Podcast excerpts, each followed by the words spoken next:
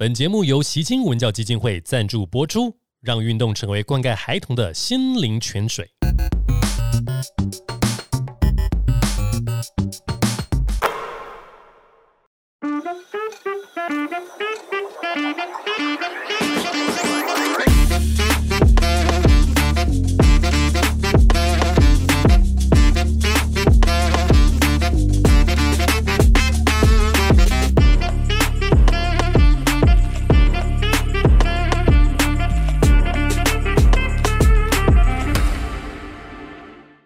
家都知道，这裁判不是机器人嘛，所以不可能有不犯错。那会不会弥补犯错？就是以前我们小小时候了，长大是真的比较少，现在是真的比较少。小时候补哨真的补很多。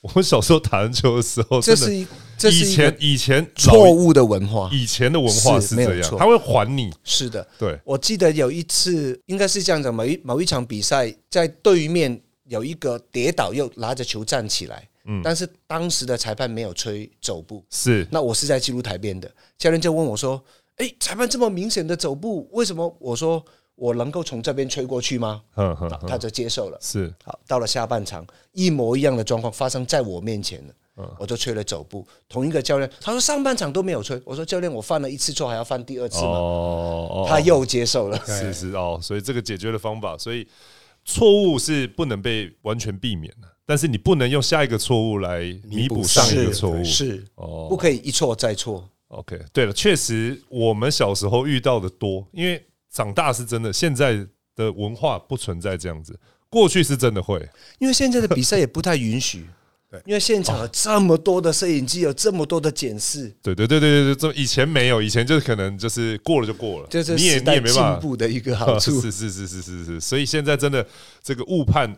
也相对也会比较少，大家会比较紧张吗？也不是说紧张，但是我的意思就是说，你必须要愿意去跟教练讲，或许是我错，嗯，因为他也马上就会能够理解，而且其实我们大家都知道，越专业到了某一个程度，你也知道这个事情不能够影响过去，对，只能够影响后面。哦，是。那当一个教练跟一个裁判有比较好的互动的时候，我认为对于比赛。一定是有利的，当然，当然，当然，当然是是是。那再来就是葛教练，他其实也想问一下第零步这个东西。这个东西其实，因为我们当教练，其实你说只要对球员或者是对球队有利的，我们都想要把它练，把它练起来变成是武器。对。可是我讲实在的，这个东西一出来之后，我是自己有点就是。抓不太到，然后我不反对学生用啊，因为我们球队刚好有一个从就是刚出来的时候，然后陈宏恩嘛就上了就是 HBL 了，他第一次做这个哇，然后就哇很红很出名。然后我觉得哎，这个东西怎么可以更清楚知道？因为我也想这个东西不错，我想教学生，但我必须要自己更真的能更清楚了。因为很多都跟我讲说，我收球第零步听到的太多了，所以想说，哎，借这个机会可以就是跟老师讨教，的讨教一下，说，哎，这个第零步这个东西，我在想哈，这样子讲好像有点带批判了哈。一开始 FIBA 他在教学上面用第零步这个 terms 就已经是一个误导，定义就已经先定义错了，因为规则它的规则没有第零步这一句话哦，嗯嗯嗯，它是用在教学上面讲的，OK。但是这句话就一直的被无限上纲。是，那我现在要直接澄清的就是，先把动作分成行进间和你是静止的。如果你原本就是站在球场上面的，对，所有的脚步的规则都没有改变，OK，跟原来一样。你双脚接到球。当你某一脚离地的时候，另外一只脚就是中枢组，是是是是，就这么简单。是好，所以静止的都没有问题。静止就是两只脚同时踩在地板上，哎，单脚也可以，哦，单脚也可以。静止的，静止的。那如果你只有单脚在地上接到单脚的那一只，当然就是中枢组了嘛。是，哎，那所以单脚的都没有改变，跟伯伦教练和小葛教练打小时候打球的时候是一样的，没有问题。那要讲的就是行进间，那为什么行进间会改变成这样子的？这个也是一种比赛的观赏性是是所催使的。NBA 它就比我们早去做这样子的规则，嗯，大概早了可能将近十年。是对。那我们是在二零一七年国际规则二零一七年修改的，那 NBA 可能就更早，它就会允许多一步。为什么允许多一步？最主要的原因就是因为在行进间，我们希望那个比赛的球的流动能够更快速。那相对的它就会更好看嘛。OK，那所以如果我们不用第零步的这个字来说的话，我就会按照规则原本的字眼。如果你是行进间，你接到球以后还可以再走两步，OK，这样就很简单。对，不管你有没有脚在地上，什么意思？如果我现在在跑步当中，我接到球的时候是我的左脚，那我就可以再两步，再两步，右脚、哦左脚，哦我就不讲他什么第一步。Anyway，我接球以后可以再两步。如果我接球的时候我是在空空中对啊，这个一样我只有两步。我在空中嘛，我在空中接到球，我在落地，右脚、左脚我就没了。所以一句话讲完，如果你在行进间接球以后，你还可以再有两步。两个状况嘛，行进间就是你接球，你手一触球的时候，假设你有一只脚是踩在地上的，那个是不算的，你就可以再踩两步，再踩两步但另外一个状况是你接球的时候，你人是腾空的，你也不用再想你刚刚那一步，你就是接下来也是只有两步。是的，哦，所以我们讲球接好了，还可以跑两步。重点在接球的 timing 啊。那这样子就会理清了很多，什么来一步是零，来一步是我我都不用讲它什么第零步。是哇，这个我觉得听众因为蛮多也是那种，因为在台湾系篮很很发达，在各个学校啊，这个真真的也是可以帮助帮助很多人理清这个很很困难的一个事情。对，我觉得这个解释方法是我听目前为止我觉得听过最最棒的。那再来就是职业，当然有自己职业自己的一些挑战的一些规则啦。哦，包含 NBA 它有这个 Coach Challenge，然后在台湾的职业有职业的。那五哥可以大跟大家介绍一下，呃，学生篮球 FIBA 规则哦，它的一些电视辅助判决的一些规范。我们讲回放系统，其实在 FIBA 系统里面有两块了哈。嗯，在早期的时候，我们就开放了有某一些状况是可以用电视回放系统来辅助的。是。到了上一个赛季，就是二二二三这一个赛季，FIBA 又在开放可以挑战，可以挑战，每一个教练有一次的挑战的机会，是。而且这个挑战的幅度非常之大。什么意思？就是我们在 FIBA 规则里面总共有十二项是可以看回放的，当当然是不同的时间，某些是全场都可以，某些是最后两分钟，某些是只有最后一集。但是教练的挑战就是这十二款里面，全部任何时间都可以挑战。什么意思？我在这样讲，大家可能没办法理解。我举一个例子，本来二十四秒有没有违例？是我在投一个篮中了，但是又非常接近二十四秒，是想到底是离手后还是离手前？这个东西原本在电视辅助里面只能够在第四节的最后两分钟使用，嗯嗯嗯，自主的。但是如果教练用挑战的话，是可以用，全场都可以，OK，这不只限于第四节的最后两分钟。是所以意思就是说，其实，在 FIBA 系统里面，把教练挑战的这一块，其实是放很宽。尺度放得很宽。当教练他觉得这个事情很重要、很关键的时候，任何时候，在这十二款里面，你随时都可以做挑战，哦，这样是教练的权限蛮大的，但是只有一次。只有一次，只有一次用完，就算挑战成功也没也不能用了。是那挑战这一部分是不适用犯规嘛？犯规是没没得挑战的嘛？我们应该这样讲，因为这样子比较笼统。在那十二款里面，其中有某些款是跟犯规有关的。比如说，举个例子，我现在吹了一个普通犯规，我们原本裁判就可以主动去看回放，嗯，决定他要不要生成为 U，哦是或许生成为 D disqualify。那这样子的事情，教练同样也可以挑可以战。去挑战。他挑前提是我有吹这个犯规，但是他是挑战升级了。对，升或降都可以。升或降了，但是不能挑战有或无了。是的，是的。对对对，NBA 是可以挑战有货有或无无，，对，NBA 是吹了以后才可以挑战有货物，对嘛？只要是没有吹的东西，哦，是是是是是，都不能挑战。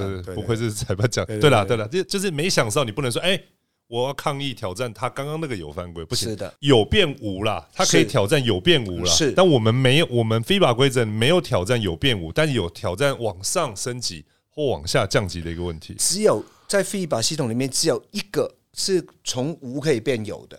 从无可以变有的，哎呦就是哎呦。暴力行为。啊，只是说落侧边有人敲了人家一拳，对我们没有看到，没有吹到。比如说很简单，我们在这然后他受伤嘛，突然间有一个球员躺在暴地上。暴血躺在地上，如果没暴雪，他就躺在地上可以吗？Anyway，都我们只要暂停比赛，我们只要怀疑，嗯。这一定有发生什么嘛？嗯。对，比如然后举例，那这个时候裁判就可以主动去看回放，是不是有一些漏吹那教那如果裁判没有主动看回放，教练可以要求可以挑战。可以挑战。就是譬如说突然遇到一个死球边线的，还是有人得分的，嗯，就是有一个状态，然后就哎、我要挑战，你随时都可以提出，你不用等，哦。要等的是裁判。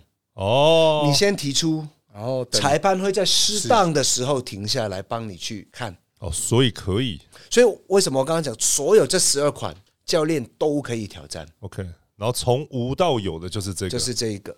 哦，就暴力行为，对，那所以并不是说所有犯规都可以。为什么？可能真的是有推他，推了他一下，他平衡不好扭到，所以躺在地上。但是如果我们认定这不是暴力行为，嗯，那也就是还是没有。就是没有所以能够追加的是只有暴力行为形成暴力行为才可以。是的但这即便是过程是犯规的，但也不会变犯规。是因为你没有宣，你没有宣判。然后这部分刚好就是去年的比赛 UBA，然后刚好就是我去开领开完领队会议嘛，然后也去修了这个规则，然后我们球队刚好遇到了关键的最后两分钟，我我在前面把我的挑战用完了，然后结果在最后两分钟内，我们有一个球防守，然后刚好好像应该是对方有无踩线回场啊出界，然后那个时候我得到的资讯是可以请裁判老师看回放，可是变成说，哎、看不看是老师决定。所以我想了解这一部分，就是因为当然到了最后两分钟其实很关键，所以这一部分如果老师当时那一场是他有去看，然后看完之后，哎、真的有踩线是我们的球，那有没有可能在这个当下那个老师选择不看，是有这样的权利吗？OK，呃，我们这样讲哦，既然分了裁判主动看跟挑战，那当然就有不同的主动权。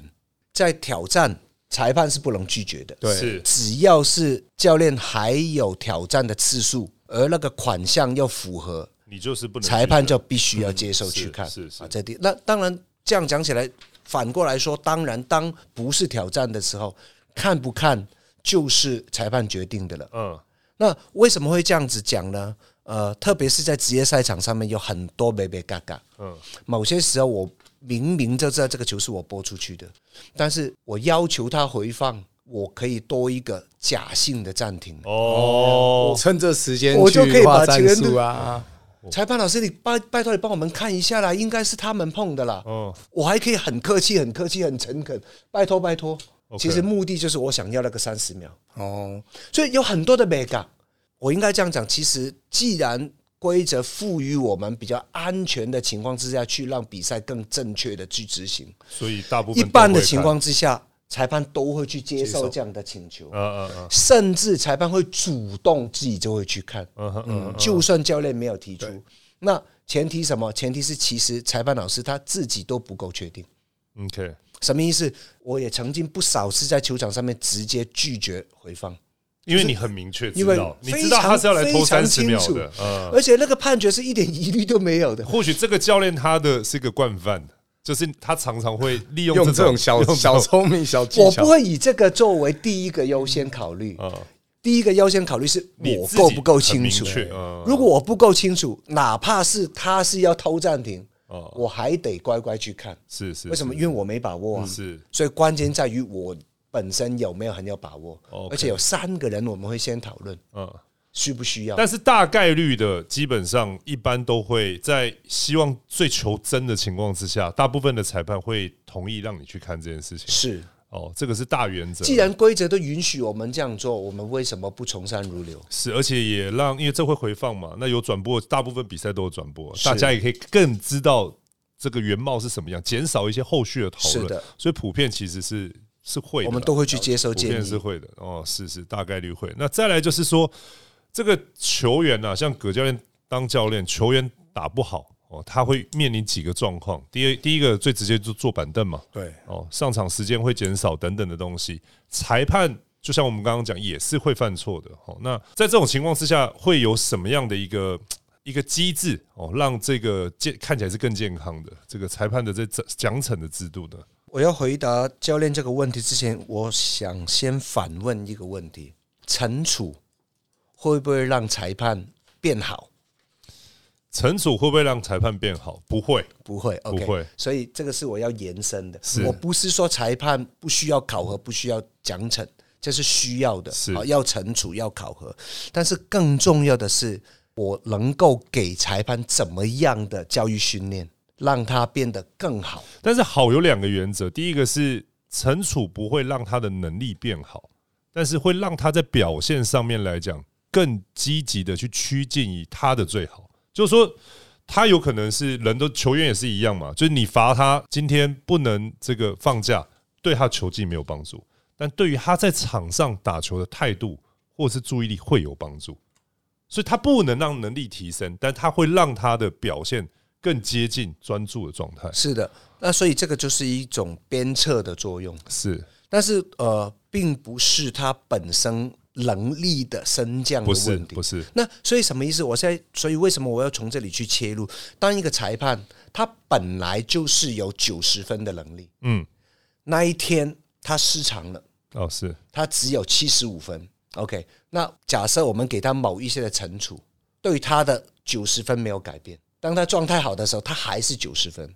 是，那他当天为什么七十五分？我们不知道。嗯，这个是一个非常个别的一个个案 OK 我不知道大家懂不懂我想表达的意思。我知道，所以对我们来说，我们觉得我们需要考核，但是考核的前面要教育应该是教育。是我要有一个完整的配套，去让我的裁判变好。当你不好的时候，你就没有理由不接受考核跟惩处。嗯嗯嗯，因为我已经让你更好了。是所以对于我来说，呃，我比较介意的是，早期我们的训练里面，我们一直停留在 what 什么意思？就我们有一个状况出来了，裁判老师都会告诉你说，哦，许说裁判的老师，我现在讲的是裁判的老师，哎，你这个球是犯规哦，你没吹，哦，好，我知道了，谢谢老师，结束了。我我已经知道他是犯规了，我也知道我没吹，嗯，但是为什么我会没吹啊？我怎样才可以吹出来啊？今天我们的教育训练一直停留在 what，嗯我告诉你这是什么啊？这是一个走步，这是个犯规，这是个打手，这是个 goaltending。我们有，我们还有每年有某一些联盟每年去制造光碟，一直停留在这里的，是告诉你这个是走步，但是为什么吹不出来？所以对我来说，我觉得更重要的检讨是什么？你要告诉他 why，嗯然后告诉他 how。走步你吹不到了，为什么？因为你位置不对。嗯，那怎样才可以位置对？哦，原来在这个球发动之前，你要先到哪里？是这个是 why，这个是 how，这个才是一个完整的教育训练。那当然，在这个前提之下，我们去做这个以后，我们仍然需要有考核。是是是那比如说，我们讲说跟能力没有关，我刚刚一开头举的例子，他原本是九十的，这一场的状况不好，掉到七十五，嗯，我们会让他休息一阵子，观、哦。观察他。是，那这个我们就不会把它当做是惩处，这这基本上也算是惩就是处了。哦，不是，这是关怀。关怀 是是是，maybe 他最近很忙，maybe 他家里面发生某些事，好失恋善意哦，失恋好善意哦。所以这是在程度上面真的完全不一样。为什么我会这样讲？接下来就懂。如果是更严重，我们会停权一段时间。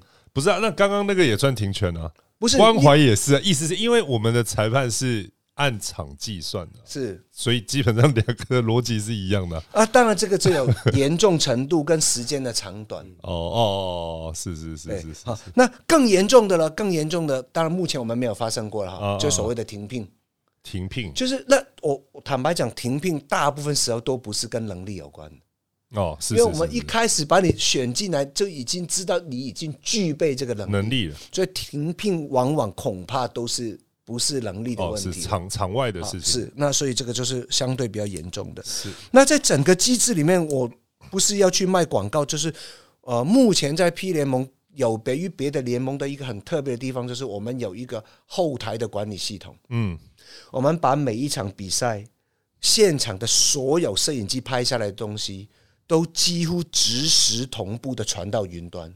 大概只比 live 慢十秒。嗯，意思什么意思？这个 play 发生了以后，十秒以后，我们的云端就有十二个镜头的这一个 play，、多过转播单位。对，其实这个我可以大家解释一下，就是转播的现场呢，它其实是有一个导播，然后导播呢，他的面前会有，就像五哥讲，可能九台或十二台机器。那只是呢，大部分观众看到的是导播他去截取哦，譬如说这个特写的动作，还是这个让战术跑动的动作，让球评可以去解说。所以基本上大家看到的电视都是经过筛选过以后的画面。那这时候有时候你是看不到一些像落侧的状态啊，还是其他的角度。所以五哥的意思是说，这个就很大，这个等于十二台机器录到的东西，全部这个 data 都会上到云端去。是的。那所以，无论是及时的，或者说赛后的检讨，这一部分给我们这过去这三年来是一个非常大的帮助。是哦，因为我们能够看到很多原本转播看不到的东西。那对于教育训练，就是有一个非常大的。哦，这不简单，这不简，因为因为因为我记得我们的大专杯到现在还是去拿转播单位的袋子出来剪。所以很多东西其实是看不到，看不到，不然是看到的时候角对角度是是不明确的，甚至你看不出来那个角度的。是，所以这一块就是对于呃 P 联盟目前据我所知是 P 联盟独有了。哦，那对我们的帮助的确也是很大的。那另外就是我们有聘了一个非常专业的顾问嘛，是啊，就是 Mr. JB，那他给我们也很大的帮助。是是是，这一些。后台的系统啦，我们本身的监控委员呢，还有包括我们的顾问呢，这些都会成为我们的整个检讨的一个系统。嗯，那就会去对裁判做考核、做记点。我们每一场球的吹判的准确率，包括有吹的、没吹的，就跟 NBA 一样啊，correct call。Correct no call 是 incorrect call incorrect no call 四个等级，每一场球的每一个裁判其实都有在做统计。哦，那这刚好借这个机会可以让大家知道，其实我们做了很多很多的数据。这确实是。中场休息时间，为你带来最温暖的习青文教基金会。习青基金会长期关怀彰化地区的偏乡小学，陪伴孩子们面对生活上遇到的难题，透过运动。让孩子们的成长过程中充满着正面能量，并且拥有强壮的心理素质，面对生活中的各种挑战。那那再来就是从国内，再来就是要慢慢往，因为裁判一个就是这样，像刚考核这个机制。第二个就是你会被认同。我觉得有一个很大的部分就是也是吹判国际赛。就是中华队出去的时候呢，就十二个正选球员，三个教练，制服组其他就不用讲了，但是会带一个裁判。所以呢，你去打那个国际赛，假设是在 maybe 是在杭州亚运或等等的，每一队会带一个裁判去，然后这些裁判加起来就是这个赛事里面会使用到的裁判，对吗？是这个。还有若干中立裁判哦，还有若干中立裁判。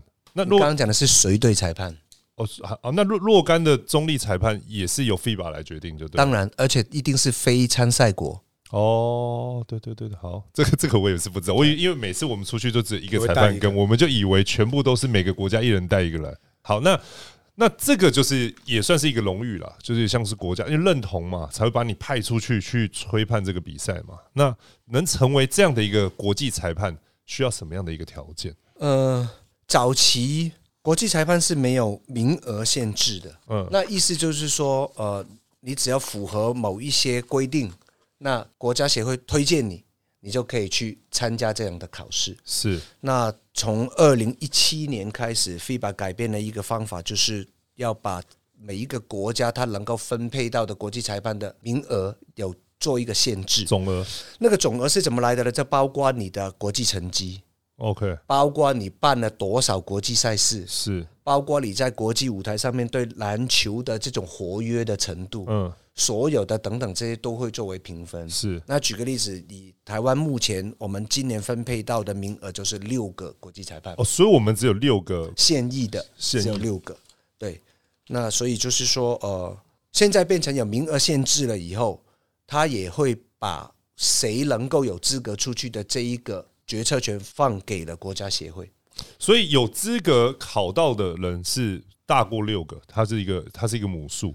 但是，一年只有这六个人，你通报 FIBA，只有这六个人，你是可以派随队的。应该这样讲，呃，FIBA 只有一个条件，你在过去两年没有中断的过去的两年，你都在国家的第一联盟里面执法。是 OK。那我举个例子，对于台湾来讲，国家联盟就是 SBL。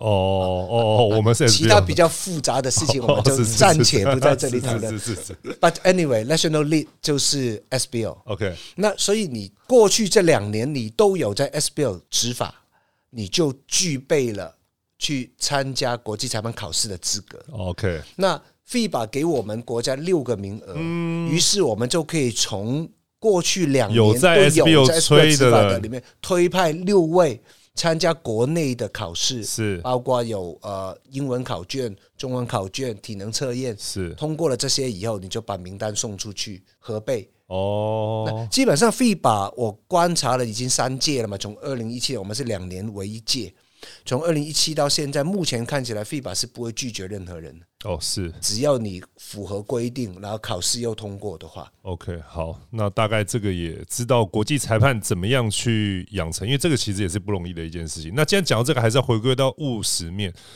这个全世界的运动员，篮球最贵的就在 NBA 哦。那全世界有很多联盟，不管是在欧洲或者亚洲的其他的国家都有。那大家一般在新闻上看到的就是球员的薪资哦，普遍被讨论的都是这个部分。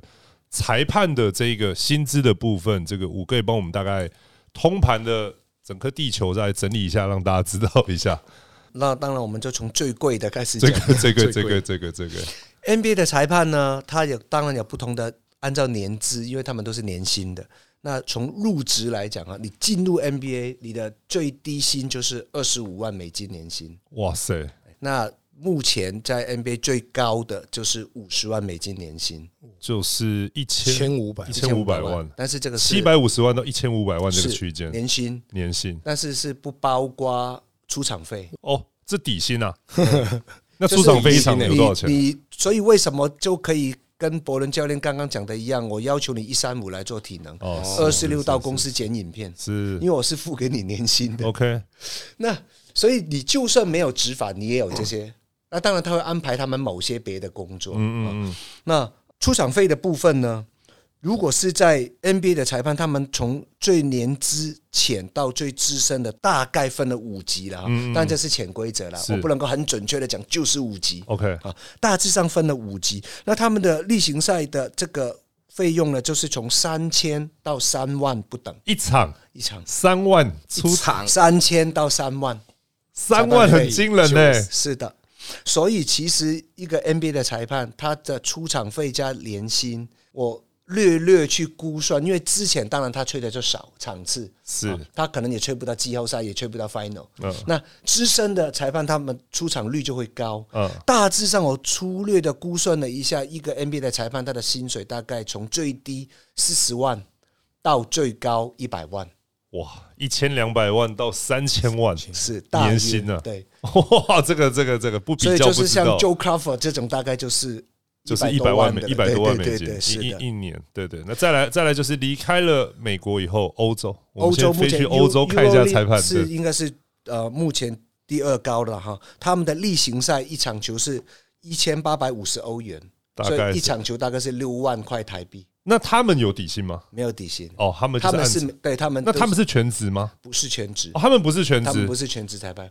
但是有很多人是职业裁判，意思就是他没有另外的工作了。他没有保底，但他他收入足以他就是放掉其他的工作的，因为他也没有不准他吹别的联盟。OK 对，就是所以，比如说我有很多的朋友，他在 EuroLeague 执法，EuroLeague 一场是六万块台币，嗯对六万块台币。对，National League 他一场球可能大概可以拿个接近一千欧元是。啊，那这样也就那你的朋友3万多如果一场球是六万台币的话，那他一年可以吹几场 EuroLeague 来讲啊，平均一个礼拜会有一场，？OK，那所以他单单 EuroLeague 不先不讲其他 National League 的比赛，他一个月大概有二十五万二十五万，台币是这个是赛季啊，它赛季不会是整年啊。啊，是当然了，但他有其他东西可以吹嘛？是哦，这只是这个欧洲的联盟，是对就对。OK，那那再来回到亚洲，再飞对比较飞比较高的当然就是讲 CBA 了。是是是 CBA 它的例行赛大约目前哈不是大约了，就准确了，应该讲准准确的。准确就是三千块一场球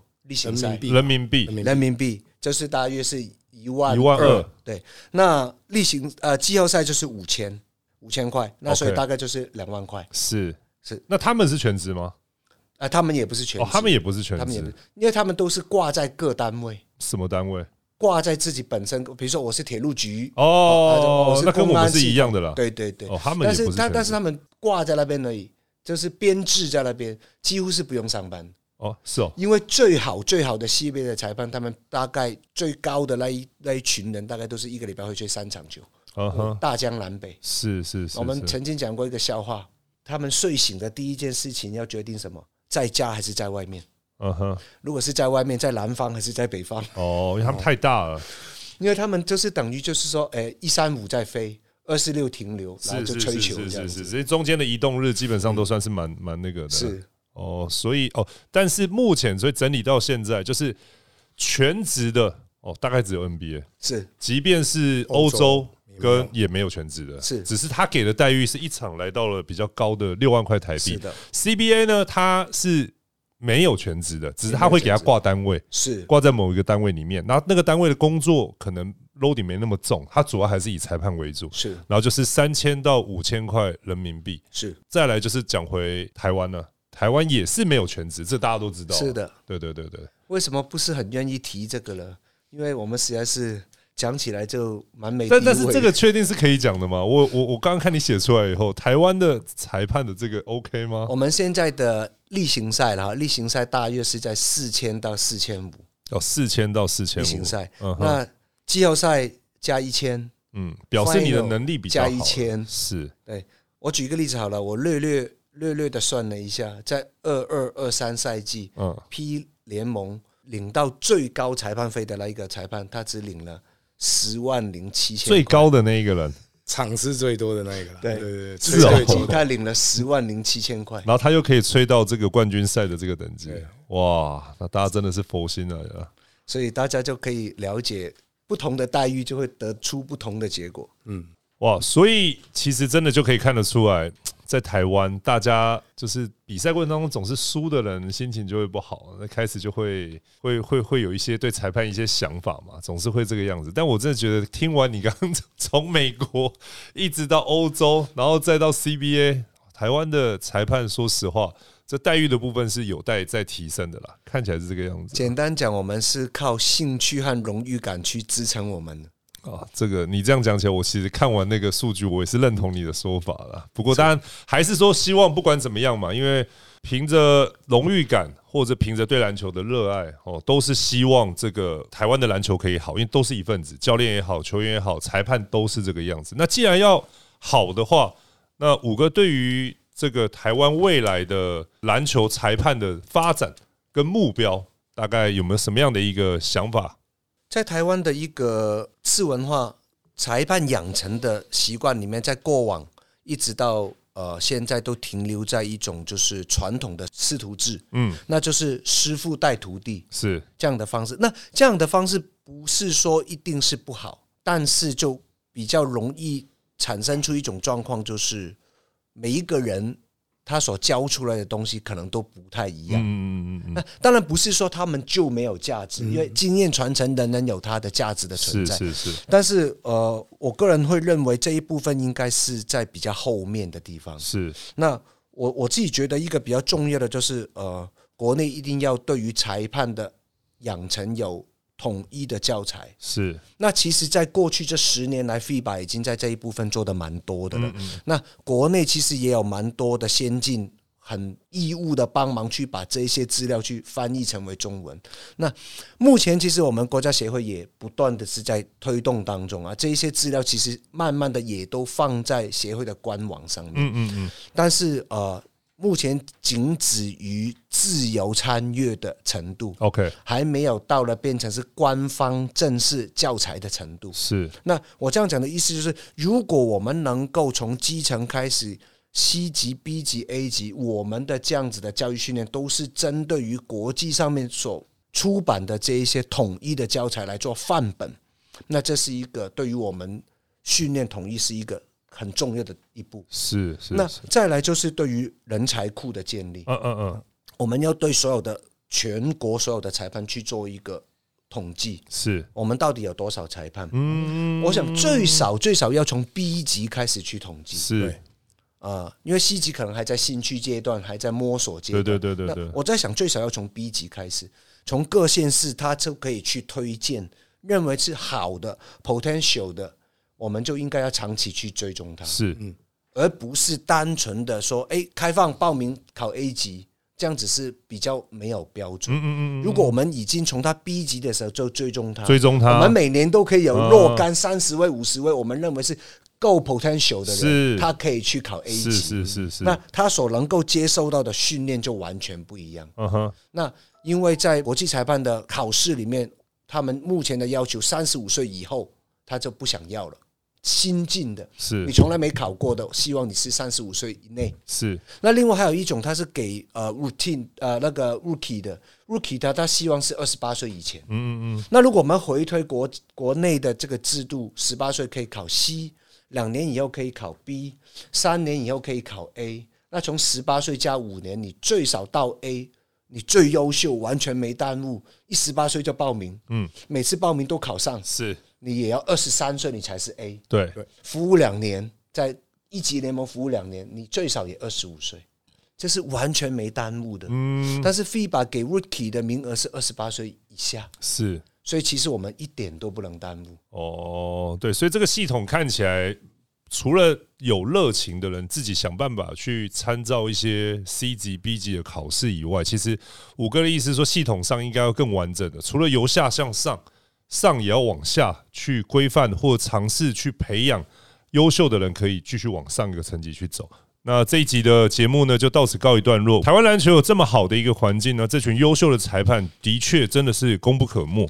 我是李博恩，我是葛继尧，我是篮球裁判武瑞威，男人五四三，我们下集见，拜拜，拜拜。节目进行到尾声，再次感谢习青文教基金会用运动培养孩童团队合作的精神，茁壮强健体魄。